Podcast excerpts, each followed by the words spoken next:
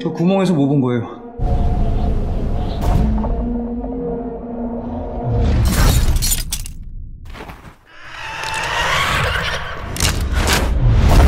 검은 눈에 검은 피 사람이 아니에요.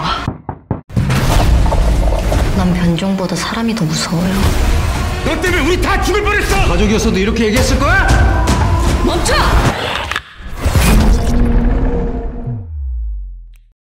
Jadi gimana Pak setelah lo melihat uh, aktris favorit lo main di drama ini, tapi drama ini somehow agak zong gak sih?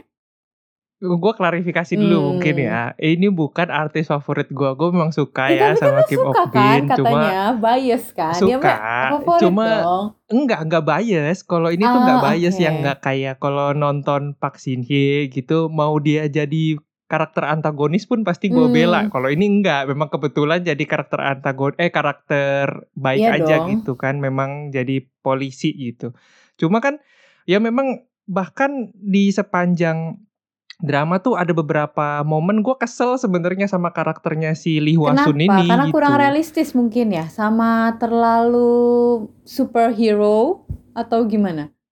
Hmm, bukan itu sih, lebih ke fashion gitu. Maksudnya dia nggak panas apa ya? Dia nggak pernah buka. Dia pakai baju tuh kan dalamnya kayak sweater, terus luarnya itu kayak apa ya? Trench Itu coat namanya gitu. parka Oh, iya gitu sih. kan? Ya trench coat gitu kan. Nah itu tuh kayak nggak pernah dibuka. Mau di mana pun areanya tuh dia pakai itu terus. Mau lagi tidur, mau lagi di supermarket, mau lagi di sekolah, di rumah sakit, kayak dipakai aja terus itu si parka ini. Maksudnya kagak panas ya lu, terus kagak gatel apa itu berhari-hari dia nggak ganti baju gitu. Memang ada kesempatan satu kali dia ganti baju, cuma ya udah itu doang. Abis itu kayak ini nggak gatel apa ya bagian dalam tubuhnya itu loh itu yang gue agak-agak gerah gitu. Apalagi dia kan banyak diserang monster ya. Jadi kayak itu tuh lu nggak perlu bersih-bersih badan lu apa gimana sih? Kan keringetan atau apa itu tuh yang gua agak kesel dengan karakternya sama sih karakternya si Yutehan juga gitu sebenarnya. Oke, jadi sebelum kita ngomongin lebih lanjut soal karakter-karakter tadi, hari ini kita spesial, nggak spesial sih ya, ngebahas eh, satu drama eh, judulnya Dark Hole ya, yang Mm-mm. sebenarnya plottingnya tuh agak seems promising, tapi kok eh, gue nggak tahu sih apa karena dia terlalu banyak episode, ya 12 episode sih ya, tapi mm, kayaknya ceritanya hanya berputar-putar di situ aja nggak sih? I- Iya sih, cuma gua merasanya kayak sebenarnya 12 episode ini posisinya cukup pas gitu menurut Oh gua. ya? Meskipun Hmm. ya sebenarnya 11 episode lain itu cuma kita menunggu apa yang penjelasan apa yang terjadi di episode pertama cuma gitu doang kan sebenarnya. Iya kan. iya Kita memang. Cuma pengen tahu aja apa sih sebenarnya si Hwasun itu di awal ngomong kenapa semuanya bisa seperti ini tuh maksudnya dia ngeliat apa? Kita coba pengen lihat kan itu coba pengen tahu itu tuh sebenarnya apa yang dimaksud monster berwujud apa sih yang dimaksud sama si Hwasun yang akhirnya kita juga baru tahu di episode 11 ya. Kalau nggak salah apa 12 gitu. Nah, kayaknya justru kalau gua nggak salah inget sih eh, di kita lihat wujud monster aslinya itu kayaknya di 11 Hmm. kalau gua nggak salah ingat dan karena ngelihatnya di 11 gue jadi berharap besar gitu di 12 karena punya satu porsi episode penuh kan. Kalau endingnya tuh bakal grand gitu loh bakal bagus atau seperti apa yang berakhir seperti itu aja gitu. Cuma sebelum ke sana Mm-mm. gue mau nanya dulu ini tuh sebenarnya makhluk apa sih?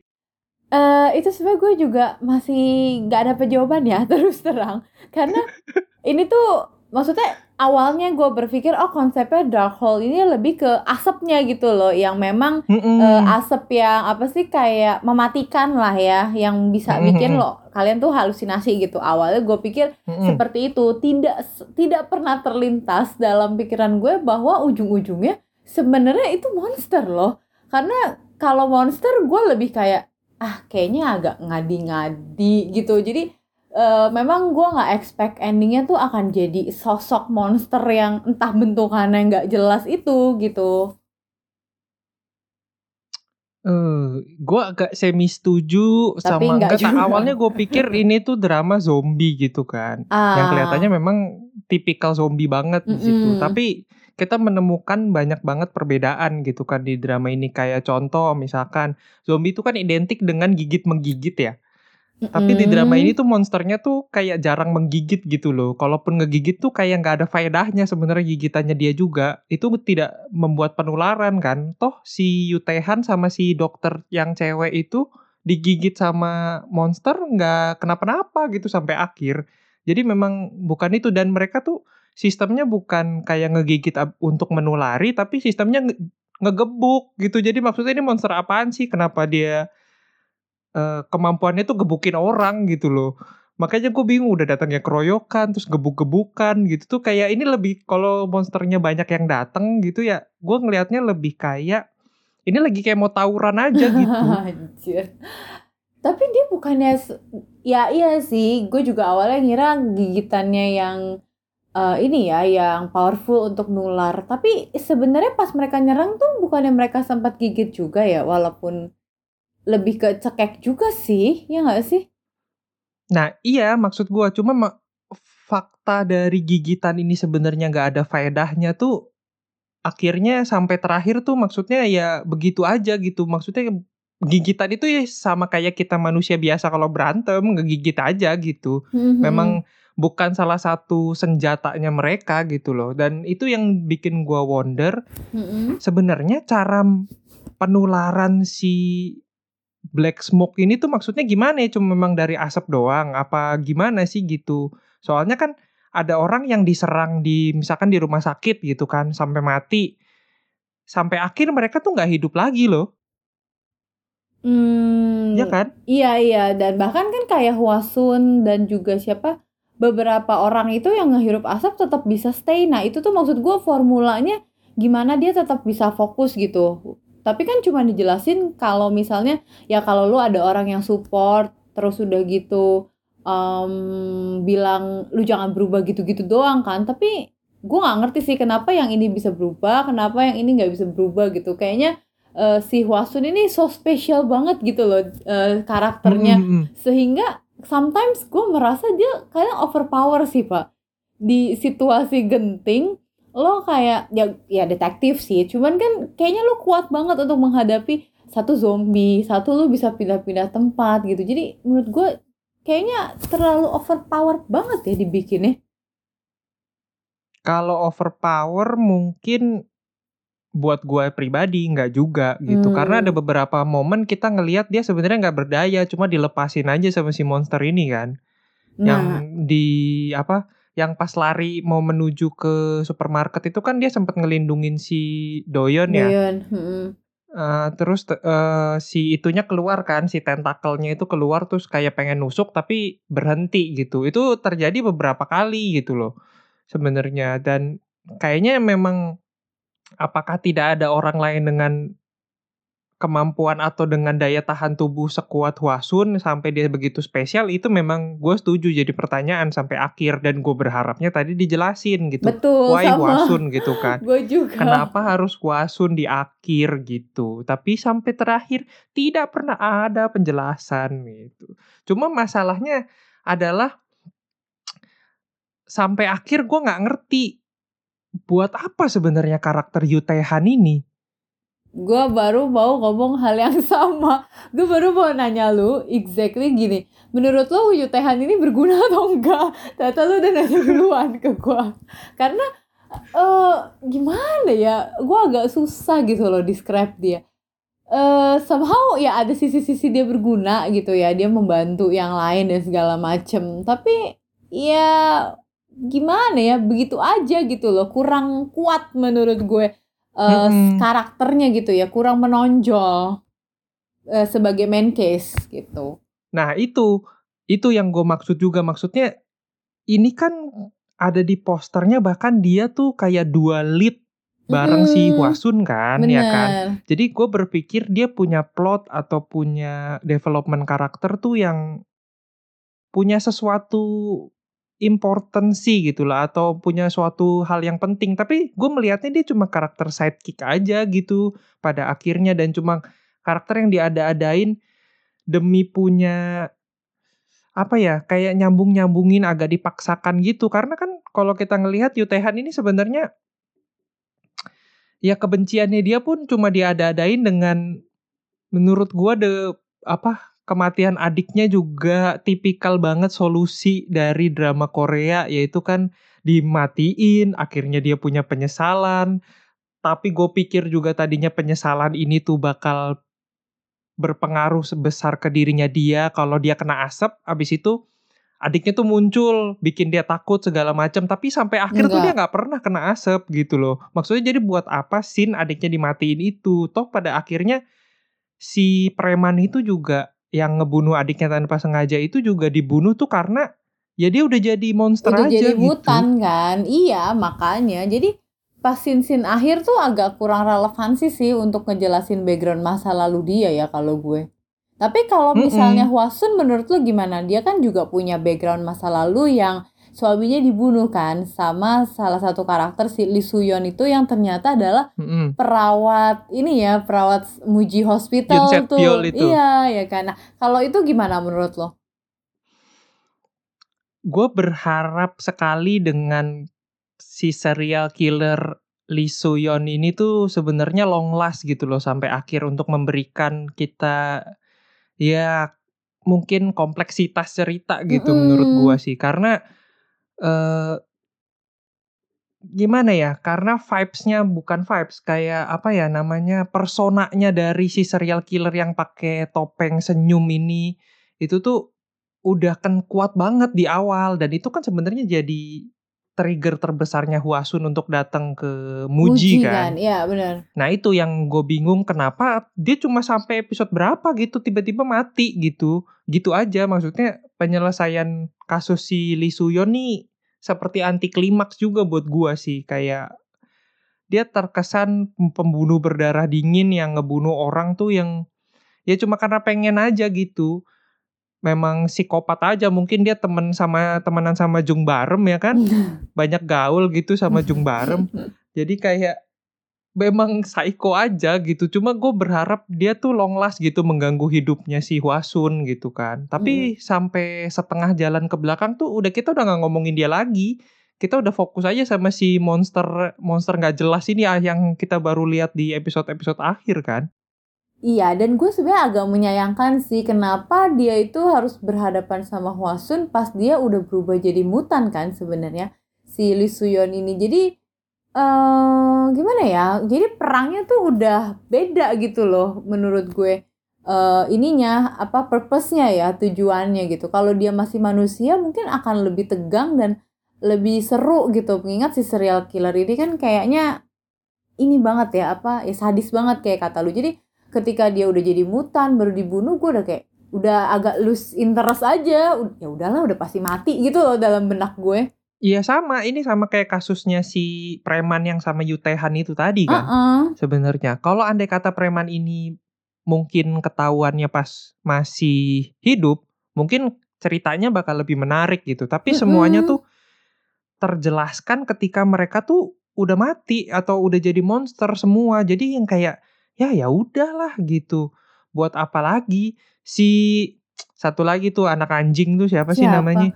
Oh yang itu yang ngejar-ngejar dongrim bukan? Suk itu ya itu si iya yang ngejar-ngejar dong dongrim itu tuh gue aduh. itu juga sampai gue udah mikir nih nih Wah. dia mungkin kalau jadi ini kan maksudnya kelihatannya bukan anak-anak pinter banget memang berandalan aja gitu Iya. kan. Jadi gue berharap pada saat jadi monster ya udah gitu aja gitu hidupnya. Ternyata pada saat jadi monster tetap rese gitu. Jadi yang gimana ya gue ngelihat karakter ini tuh ya mungkin yang bikin gue eh, ke-trigger banyak juga ngelihat karakter-karakter model yang kayak gini sama yang kepala sekolah itu Ya, jadi kalau untuk Muji High School ya, kita mungkin eh, bahas sedikit. Itu si apa kepala sekolah cewek Emily Jinsuk nih emang paling anjing, paling gua emosi banget sama kayak kata lu. Si Lee Jinsuk nih ya, udah hidup bikin susah, mati jadi mutan bikin susah. Lu kayak mau apa sih Jing gitu loh. Gue kesel banget gangguin dong Rip sama tuh kayak si eh, Choi Kyung Soo itu ya, eh, kepala sekolahnya. Ya, tapi satu sisi gue berpikir ya mungkin memang di dunia realis, realita kalau ada bencana kayak gini ya mungkin dia orang yang paling realistis dibandingkan sama Pak Choi atau kayak si Hwasun, Yutehan itu yang menurut gue somehow yang gak realistis gitu kan. Kayak lu nyelamatin diri sendiri aja dulu, tapi ini masih bisa-bisa mikir si yang lain gitu kan. Jadi ya mungkin ini lebih realistis menurut gue. Tapi kan Ren, sebenarnya pasti di drama itu pasti ada gitu loh orang-orang yang selalu lebih mementingkan kehidupan orang lain daripada kehidupannya mereka sendiri Iya, dan kita tahu sih. gitu sebenarnya dari episode 1 kalau dua karakter yang bakal jadi seperti itu tuh ya si Lee Hwasun sama Yoo Tae-han gitu kita udah tahu Iya Meskipun gua agak agak unexpected dengan si polisi itu ya kalau dia tuh Il akan ya? bertahan sampai Pak Sun Il bener betul bener bener. kalau dia dia akan bertahan sampai akhir tuh gue tidak berharap sebenarnya gue pikir oh ini mah orang mati sampai tengah lah Iya, gitu iya, iya, iya. cuma ternyata dia bener-bener long last dan bahkan hidup sampai terakhir sampai serangan monster terakhir pun dia selamat gitu yang itu sih yang gue agak wow gitu. Karena kan dia sepertinya di beberapa kesempatan ditunjukkan kalau dia tuh lebih pengen nyelamatin diri dia aja gitu. Tapi cuma terpaksa semakin ke gitu belakang, kan. Developmentnya justru semakin eh, berubah semakin baik lah gitu menurut gua. Akhirnya dia mulai berpikir kayak kayaknya gua udah nggak bisa nyelamatin diri gua sendiri lagi nih. Ya udahlah ya udah kita ke mana-mana gue bantu. Dia udah gak banyak komplain lagi ke belakang. Benar-benar. Itu gue juga sebetulnya mikir hal yang sama sih Pak. Jadi sepa, seperjalanan gue nonton ya dari episode 1 sampai 12 dua karakter polisi sih yang gue khawatirkan si Pak Sunil sama anak buahnya itu kayak Mm-mm. mereka tuh bisa long last sampai kapan sih gitu. Karena biasa tipe-tipe gini yang matinya tuh kayak nah, setengah gitu kan. Nah justru gue tidak sangat tidak ingin sebenarnya yang gurunya Dongrim itu si Choi Seung Tae itu mati tapi ternyata mati dong gue kesel banget gue sama sih maksudnya gue berharap sepertinya si Choi Seung Tae ini bakal panjang Long gitu kan bener. karirnya lah di Iya, drama iya. ini gitu kan ya meskipun panjang sih dia sampai episode 10 atau Iya, 11 tapi- gitu pokoknya kan Heeh, heeh. tapi si maksudnya sebelum kita ini ngomongin Choi Seung Tae si Dongrim sendiri pun gue sebenarnya awalnya gue kita sudah dikasih kecurigaan sama Dongrim ya sebenarnya kan Mm-mm. banyak gitu loh kalau Dongrim ini berlaku aneh terus juga Hwasun sebenarnya udah curiga setiap kali ada serangan tidak pernah ada Dongrim di sana gitu kita udah Mm-mm. dikasih banyak eh, clue-clue kalau sebenarnya nih kayaknya Dongrim deh si monsternya yang monster itu berdiam di dalam tubuhnya Dongrim gitu kan. Mm-mm. Tapi gue nggak berharap sebenarnya kalau itu bener-bener Dongrim tadinya gitu karena sepertinya si Hwasun itu kan udah sempet tembus ya ke dalam hatinya Dongrim yang kaku kayak kanebo kering itu kan. Nah terus gue berharap dari situ tuh ya dia udah maksudnya tersadar gitu. Tapi memang dijelasin untungnya di akhir kalau karena dia ketemu duluan sama si monster baru ketemu dulu baru ketemu sama Hwasun kan. Akhirnya jadi telat gitu anggapannya si Hwasun nyadarin si Dongrim ini udah telat di dalam tubuhnya udah ada monster gitu. Nah akhirnya jadi jelas gitu karena keterlambatan si Hwasun ini ngebuka hatinya Dongrim, si Choi Seung Tae gue udah pikir nih wah Choi Seung Tae pasti mati nih kalau Hmm. Dongrim beneran si monsternya gitu. Mm-mm. Jadi satu titik di titik gue udah tahu kalau Dongrim itu adalah the real monsternya, the bossnya gitu kan. Gue udah mikir wah ini Choi Seung Tae udah pasti mati nih gitu. Gue udah udah hopeless langsung karena gue nggak berharap tadinya nggak berharap Dongrim gitu. Siapa lah entah lu siapa kek. Gitu. Tapi kalau misalnya nggak dongrim, misalnya kita suspeknya si guru itu kan, teacher Na itu kan. Nah itu terlalu apa ya, keluhnya tuh udah terlalu mengarah ke situ. Jadi gue pikir ya kali masa sih segampang dan seharafiah itu gitu kan monsternya. Masa nggak ada eh, plot twist yang membagongkan gitu sih di drama ini gitu dah. Ya ternyata bener plot twistnya kan si Dongrim itu kan jadi monsternya.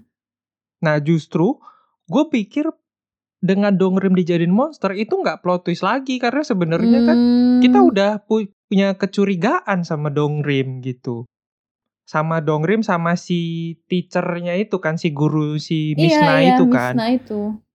sama dua orang ini kan kita sebenarnya udah curiga pokoknya satu di antara mereka berdua lah gitu. Kalau bener mereka dua salah satu di antara mereka berdua ya sudah udah nggak kaget lagi sebenarnya gua. Hmm, ya tapi Makanya gue berharap bukan Dongrim tapi siapa kayak gitu. Nah makanya gue justru menunggu ada plot twist di siapa sebenarnya monster asli ini yang ternyata tidak terduga gitu loh. Tapi ternyata ya lurus-lurus aja ceritanya linear-linear baik gitu kan.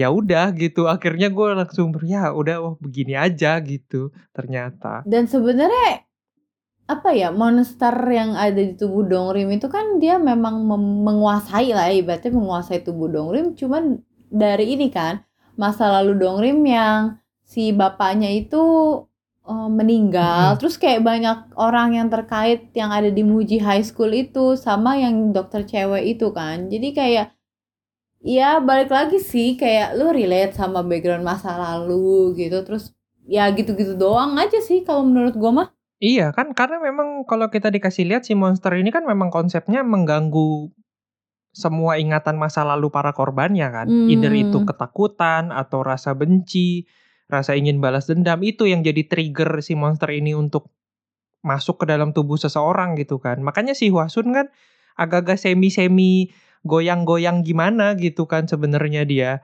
Karena dia benci sama Lee Suyon tapi di satu sisi di dalam ingatannya tuh pasti suaminya tuh nggak mau dia sebenarnya balas Iya. dendam itu yang bikin dia gamang kan makanya makanya dia tuh selamat terus gitu sementara sosok yang kayak Dongrim kayak yang Lee Jin Sok gampang ya di ininya Mm-mm, ya. yang nggak ada support sistemnya itu Ya. tuh yang gampang diserang sebenarnya. Tapi ya gue menemukan keanehan sebenarnya dari episode 1 sampai belakang tuh gue menunggu sebenarnya. Ada nggak sih penjelasan soal si monster kroco-kroco ini ya? Maksudnya yang kayak cuma pasien terus anak sekolah warga sekitar yang yang berubah jadi monster. Gue tuh gue sebenarnya agak berharap dijelaskan kenapa ada yang terlihat punya kecerdasan, punya intelligence, tapi ada juga kelihatannya cuma agresif aja, agresif sembarangan gitu loh.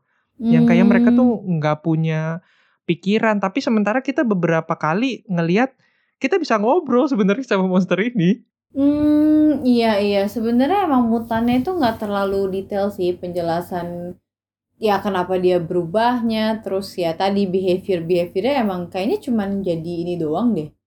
Ya udah gitu pemanis aja nggak sih? Ya emang maksudnya- jadi begitu aja gitu. Cuma jadi aneh gitu menurut gua. Emang? Karena ada satu mutan yang seperti Lee Jin Suk, Mm-mm. ada se- dan juga seperti yang si preman itu juga bisa ngobrol gitu kan Mm-mm. sebenarnya kan.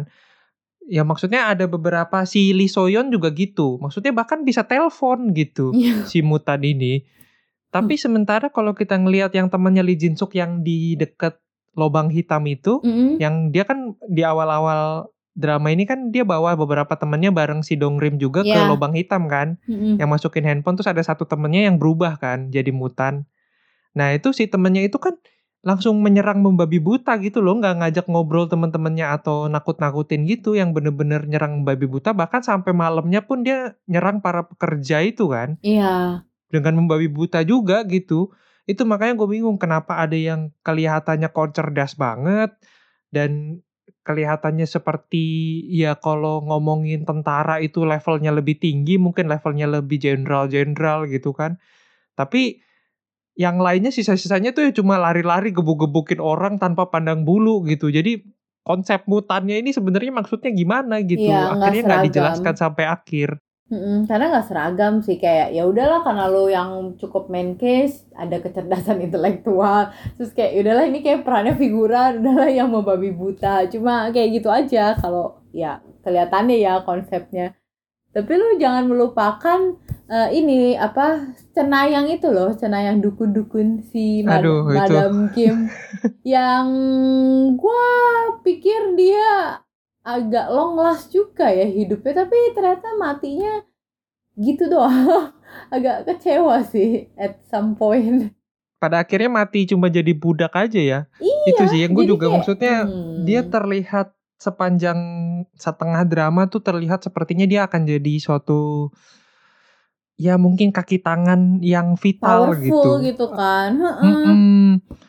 Kayaknya bakal punya sesuatu impact yang besar ke terhadap pertempuran pasukannya Huasun sama si mutan ini kan gitu. Tapi ya ternyata gitu aja gitu sampai akhir matinya juga karena ditelantarkan gitu.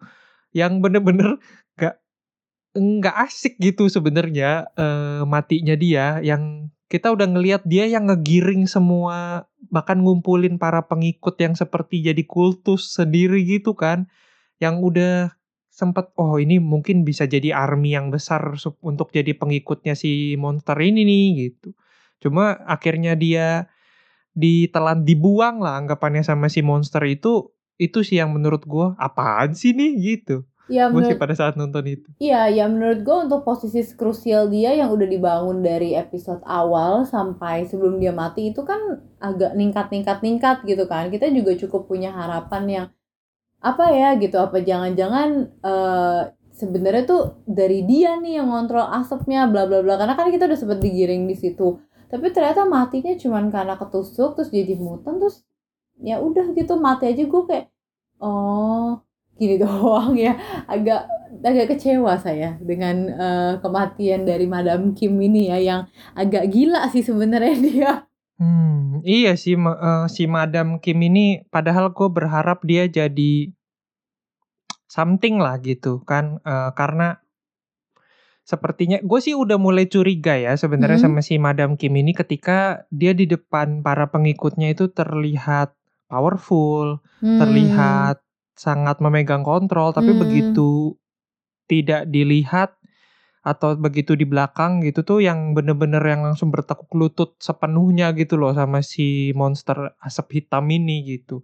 Itu sih yang gua udah udah mulai curiga sebenarnya. Kayaknya dia nih somewhere along the way bakal ditendang gitu kayaknya. Dan bener karena dia mulai kelakuannya mulai juga mulai macem-macem kan mulai ngadi-ngadi nih ini orang pengikut nih karena udah mulai kayak mau ngelawan-ngelawan gitu gitu. Yang dengan dalih ngomong gue mau ngelindungin lu. Kan ya jelas-jelas kagak mau tuan lu. Kenapa lu ngelakuin hal itu itu itu sih yang gue udah curiga juga kayaknya "Ah, ini bentar lagi sih udahan nih. Tapi udahannya begitu sih yang bikin gue kecewa iya, banget. jadi kayak aduh tokoh yang menurut gue cukup jadi andil ya untuk drama ini tapi lu matinya udah gitu doang gitu. Kayak nggak ada ide yang lebih kreatif atau menarik buat matiin dia sehingga kita mungkin lebih ada empatinya atau ada rasa gemesnya gitu. Itu tuh yang menurut gue banyak yang lag sih di drama ini eh, untuk beberapa tokoh krusial yang mati gitu kan.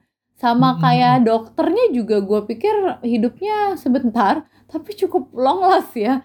Matinya kan hampir di episode 10 ya apa 9 gitu kan yang Mm-mm. udah akhir-akhir gitu. Dan gue cukup surprise sih. Sama eksperimen dia juga terjelaskannya juga cuma seupil doang kan.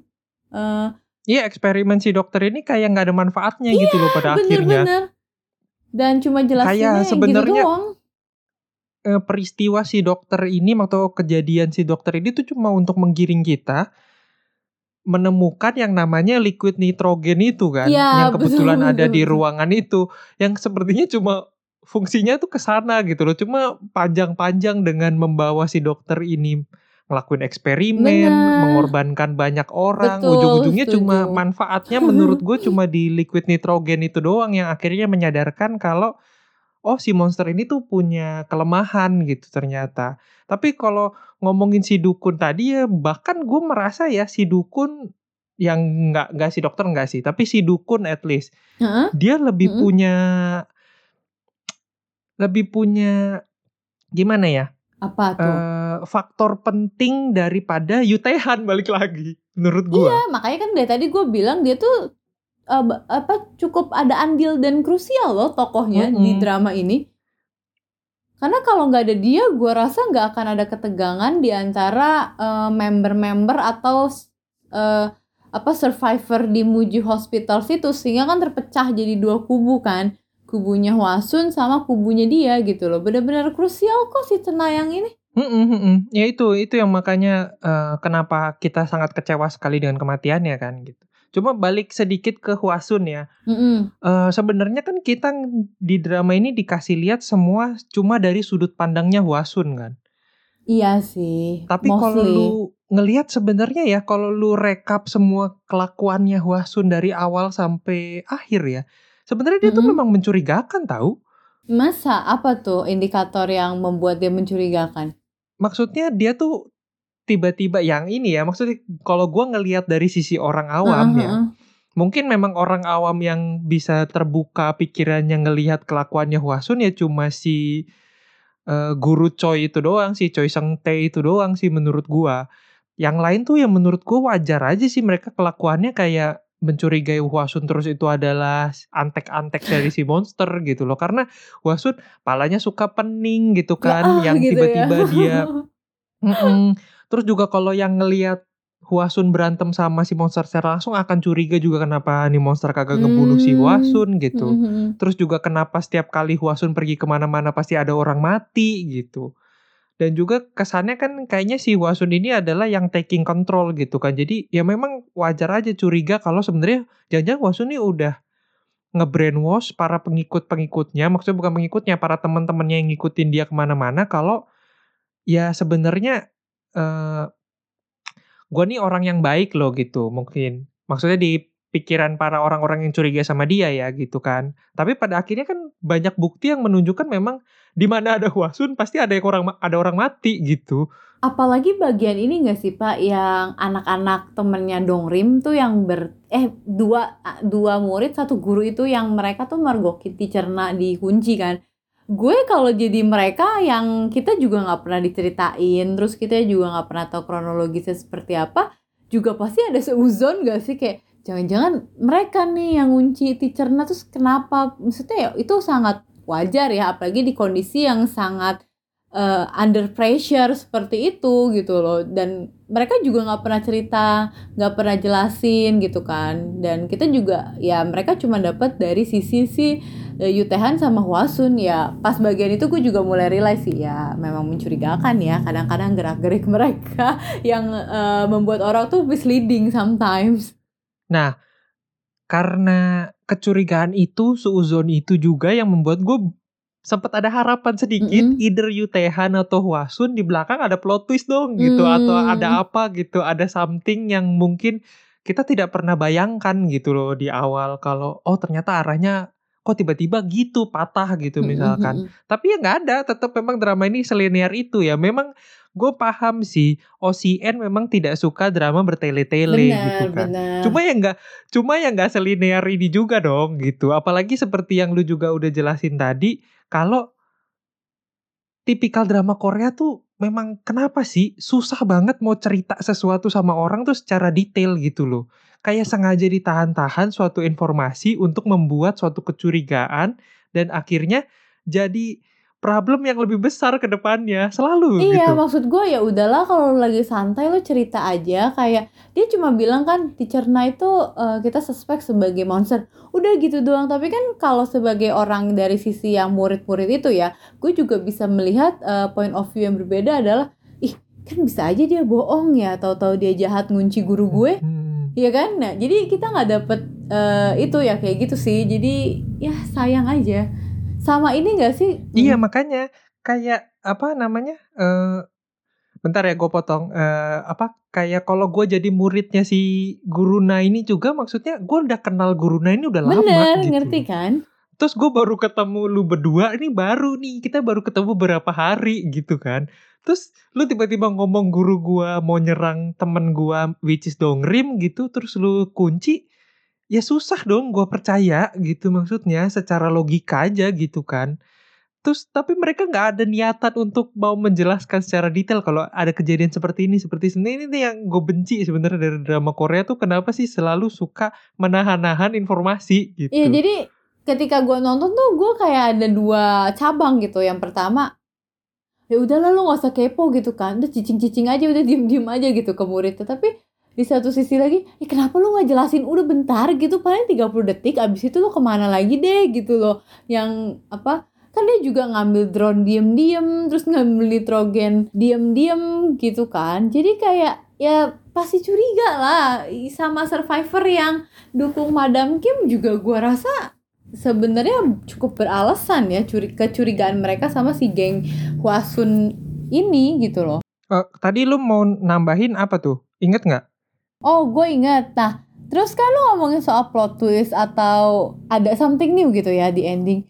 Terus menurut lu gimana dengan kehadiran salah satu survivor dari Mu- Muji Chemical ya yang eh, a soul atau lone, sur- lone, sur- lone survivor di ending itu menurut lu gimana?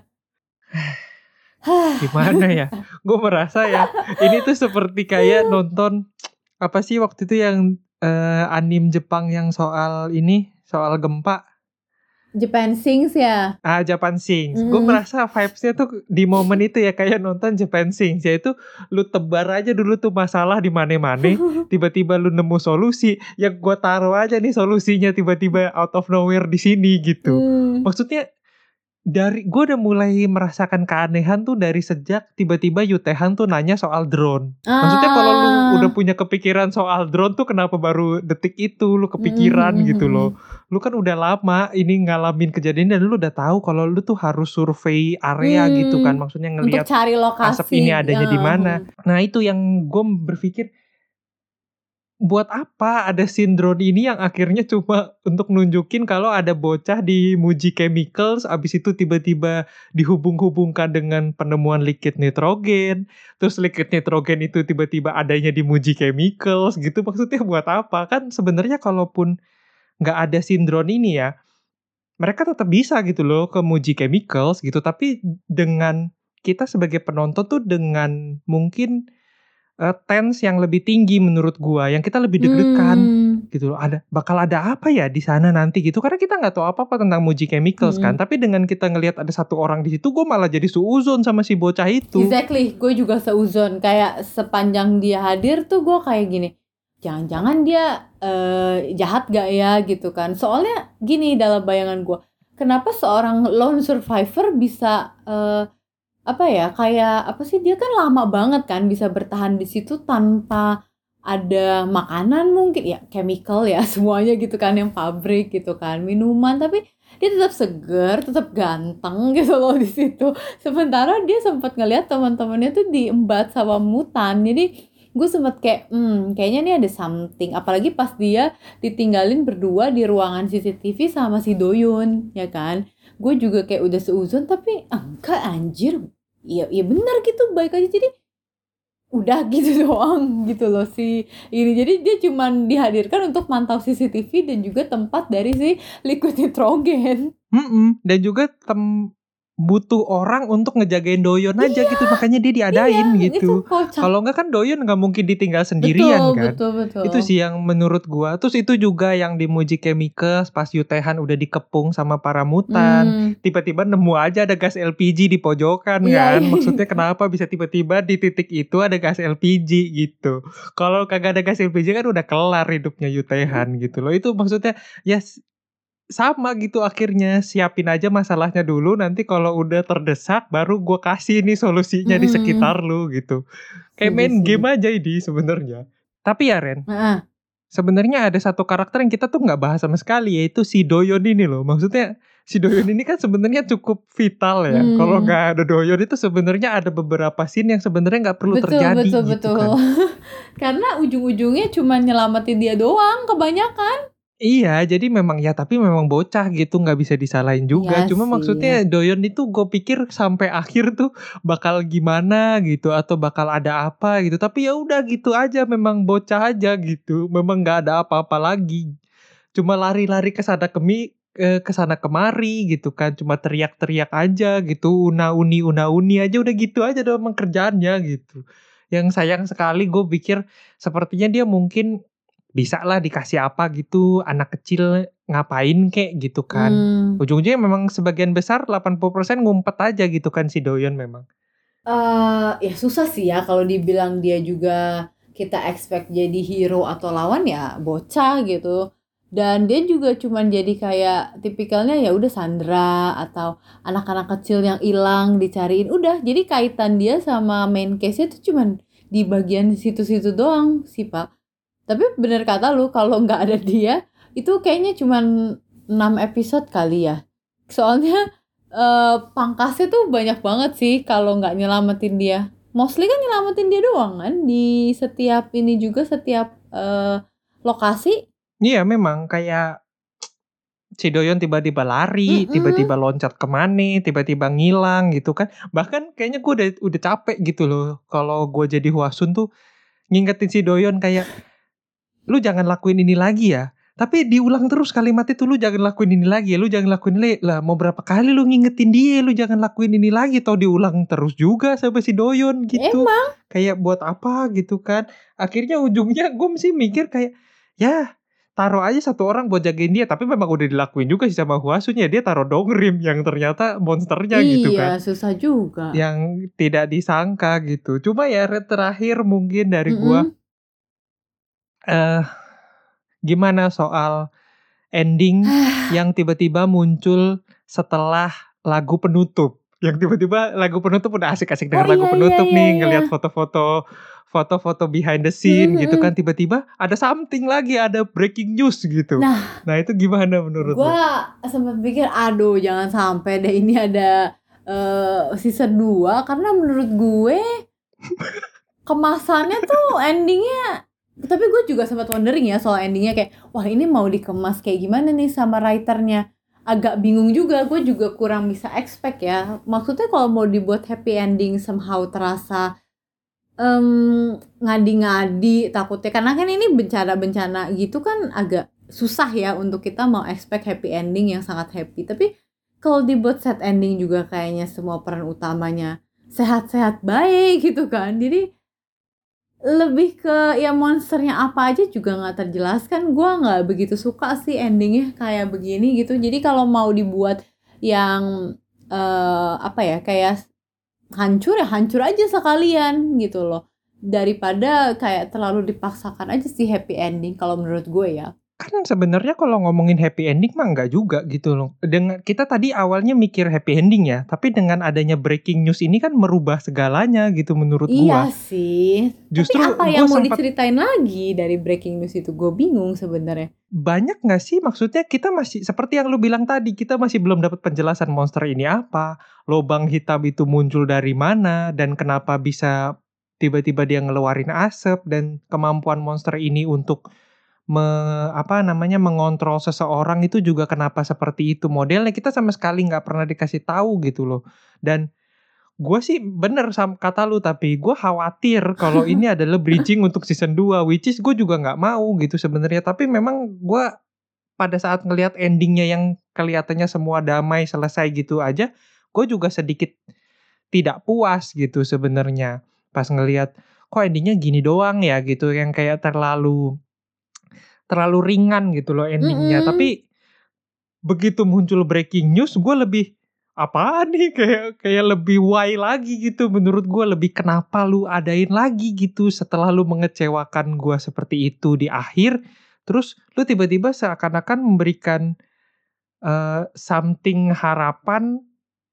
Misalkan kalau memang ada season 2 kalau lu memang mau ngejelasin semua di season 2 tapi kan kita harus ngalamin lagi semua kejadian sepanjang 12 episode di Muji ini cuma tempatnya beda aja di Yoido apa di mana gitu kan kalau nggak salah. Cuma kita harus ngalamin lagi loh kejadian ini yang sebenarnya agak absurd ini kan. Cuma untuk mengetahui penjelasan sebenarnya eh, lobang hitam ini tuh sebenarnya asalnya dari mana gitu sih. Cuma memang gue butuh sih penjelasan gue penasaran sekali sebenarnya lobang hitam ini asalnya dari mana gitu eh kalau gue mungkin lebih ke kenapa nggak dia tuh jelasinnya lebih ke itu ya eh, episode 1 sampai 12 ini lebih disisip-sisipin aja daripada ya kayak lu gue masih rantro 1 sampai 12 lagi di season 2 which is yang menurut gue udah ngadi-ngadi cuma pindah lokasi tapi kita udah tahu semuanya tuh kayak gue nggak mau sih spending waktu untuk kayaknya nonton lagi ya. Karena menurut gue balik lagi bukan hanya dramanya yang bercerita dark hole tapi storynya juga banyak yang plot hole ya pak ya